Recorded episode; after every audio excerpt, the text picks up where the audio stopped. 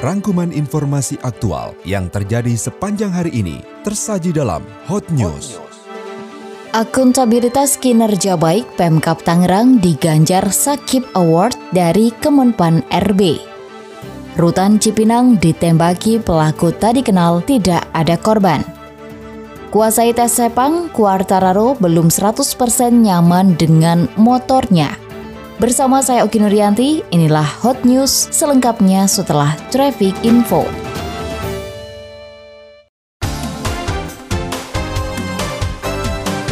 Pemkap Tangerang peroleh penghargaan dari Kemenpan RB atas prestasinya dalam sistem akuntabilitas kinerja instansi pemerintah atau SAKIP dengan predikat BB. Tahun ini pemerintah Kabupaten Tangerang berhasil meraih predikat BB dengan nilai 70,13. Nilai ini meningkat dibandingkan nilai SAKIP tahun lalu yakni predikat B. Bupati menekankan agar Pemkap berbudaya kinerja yang baik. Pihaknya juga menyampaikan saat ini akuntabilitas kinerja yang sudah baik ke depan harus ditingkatkan lagi agar bisa mendapatkan predikat A. Ada dalam tim penataan pasar pelangi tradisional bersama Satpol PP, Koramil, Polsek, DLHK, dan tim pesapon Kecamatan Sepatan, serta bersama warga yang memiliki lokasi berjualan melaksanakan pembongkaran eks bangunan yang pernah mereka tempati berjualan. Lokasi tersebut berada di sepanjang 400 meter dan berada di atas bantaran dan sisi saluran air di Desa Pondok Jaya, Desa Sarakan. Sementara bangunan yang ada di lahan pribadi dan melampaui bau jalan, Camat Sepatang Dadang Sudrajat meminta kepada kepala desa untuk menghimbau dan memangkas bangunan yang mengenai garis sempadan tersebut. Dadang menyatakan kegiatan gotong royong sengaja dilaksanakan sebagai bentuk wujud kepedulian dalam menjaga kebersihan, keindahan, terutama masalah sepanjang jalan sempadan. Dalam rangka menyemarakan hari lahir ke-94 Nadlatul Ulama, Majelis Wakil Cabang NU Kecamatan Pasar Kemis menggelar berbagai lomba di antaranya Lomba Cerdas Cermat Kebangsaan. Lomba tersebut diikuti 18 kelompok dari berbagai komponen, di antaranya perwakilan sekolah, majelis taklim, dan beberapa badan otonom NU di Pasar Kemis. Ketua NU Pasar Kemis, Kiai Haji Haris Munawar menyampaikan, kegiatan tersebut dimaksudkan dalam upaya menggiatkan kembali semangat mempelajari berbagai berbagai wawasan tentang ke-NU-an dan juga wawasan kebangsaan bagi kalangan remaja. Rutan Cipinang ditembaki pelaku tak dikenal, tidak ada korban. Selengkapnya setelah selingan berikut ini.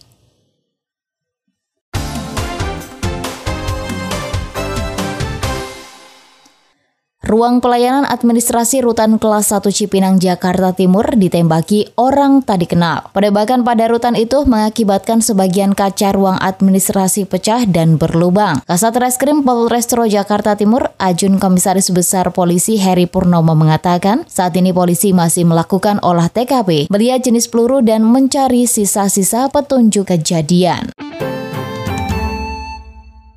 Aliansi Gerakan Perempuan menggelar aksi diam melawan kekerasan seksual di area kampus Kementerian Pendidikan dan Kebudayaan Jakarta Selatan. Koordinator aksi, Beng, mengatakan aksi ini digelar sebagai bentuk solidaritas terhadap kasus-kasus kekerasan seksual yang belakangan terjadi di lingkungan kampus. Salah satunya kasus mahasiswa Universitas Padang. Mereka menuntut agar Nadim memecat dosen terduga pelaku kekerasan seksual terhadap korban, merumuskan aturan yang diwajibkan di kampus memiliki sistem pencegahan dan penanganan kekerasan seksual dan mendirikan lembaga independen khusus menindak kasus kekerasan seksual di kampus. Park Jimin mendonasikan 1.200 meja dan kursi baru untuk Busan High School of Arts, sekolah di mana dia bersekolah dulu. Sumbangan berupa fasilitas belajar itu ternyata dilakukan personil BTS itu secara diam-diam. Personil BTS ini memang dikenal memiliki perhatian khusus pada bidang pendidikan. Tahun lalu dia juga mendonasikan 100 juta won atau setara 1,15 miliar rupiah kepada Dinas Pendidikan Kota Busan. Sekitar 30% dari donasinya itu disalurkan untuk alma maternya. Tidak hanya itu, Park Jimin juga diketahui memberikan hadiah spesial untuk wisudawan sebuah SD di Busan yang terpaksa ditutup. Dia memberikan 60 album BTS lengkap dengan tanda tangannya dan seragam untuk 10 siswa SMP. Kuasai tes Sepang, Quartararo belum 100% nyaman dengan motornya. Berita selengkapnya akan hadir setelah selingan berikut ini.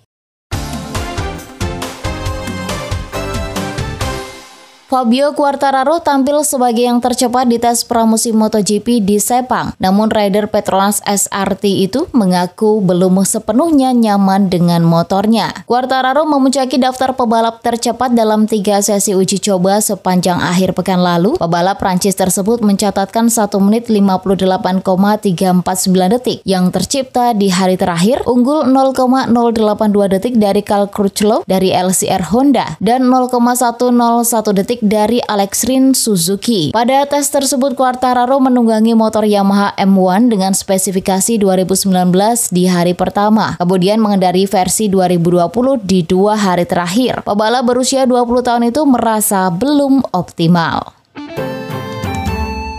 Valentino Rossi mengaku puas dengan hasil pramusim MotoGP 2020 di Sepang. The Doctor menunjukkan peningkatan performa di setiap harinya. Tes pramusim MotoGP yang dihelat di sirkuit Sepang Malaysia dari 7 hingga 9 Februari kemarin telah tuntas dilaksanakan. Pada hari ketiga, Rossi mencatatkan waktu 1 menit 58,541 detik yang membuatnya berada di posisi kelima. Performa yang terus membaik tersebut membuat Rossi mengaku cukup puas dengan penampilannya pada tes pramusim pada kali ini. Meskipun begitu, itu, pihaknya menegaskan masih perlu bekerja keras sebelum musim 2020 bergulir. PT Astra Honda Motor atau AHM memperkenalkan 12 pebalap binaan yang siap untuk mengharumkan nama Indonesia di kancah internasional. Hal tersebut semakin menegaskan komitmen perusahaan dalam membina pebalap muda untuk mencetak prestasi di berbagai ajang balap nasional maupun internasional. Marketing Director PT Astra Honda Motor Thomas Wijaya mengatakan saat terjun ke dunia balap, tujuan AHM sudah jelas yakni mengantarkan pebalap Indonesia menjadi kebanggaan bangsa bangsa di berbagai ajang balap, baik itu ajang nasional maupun internasional.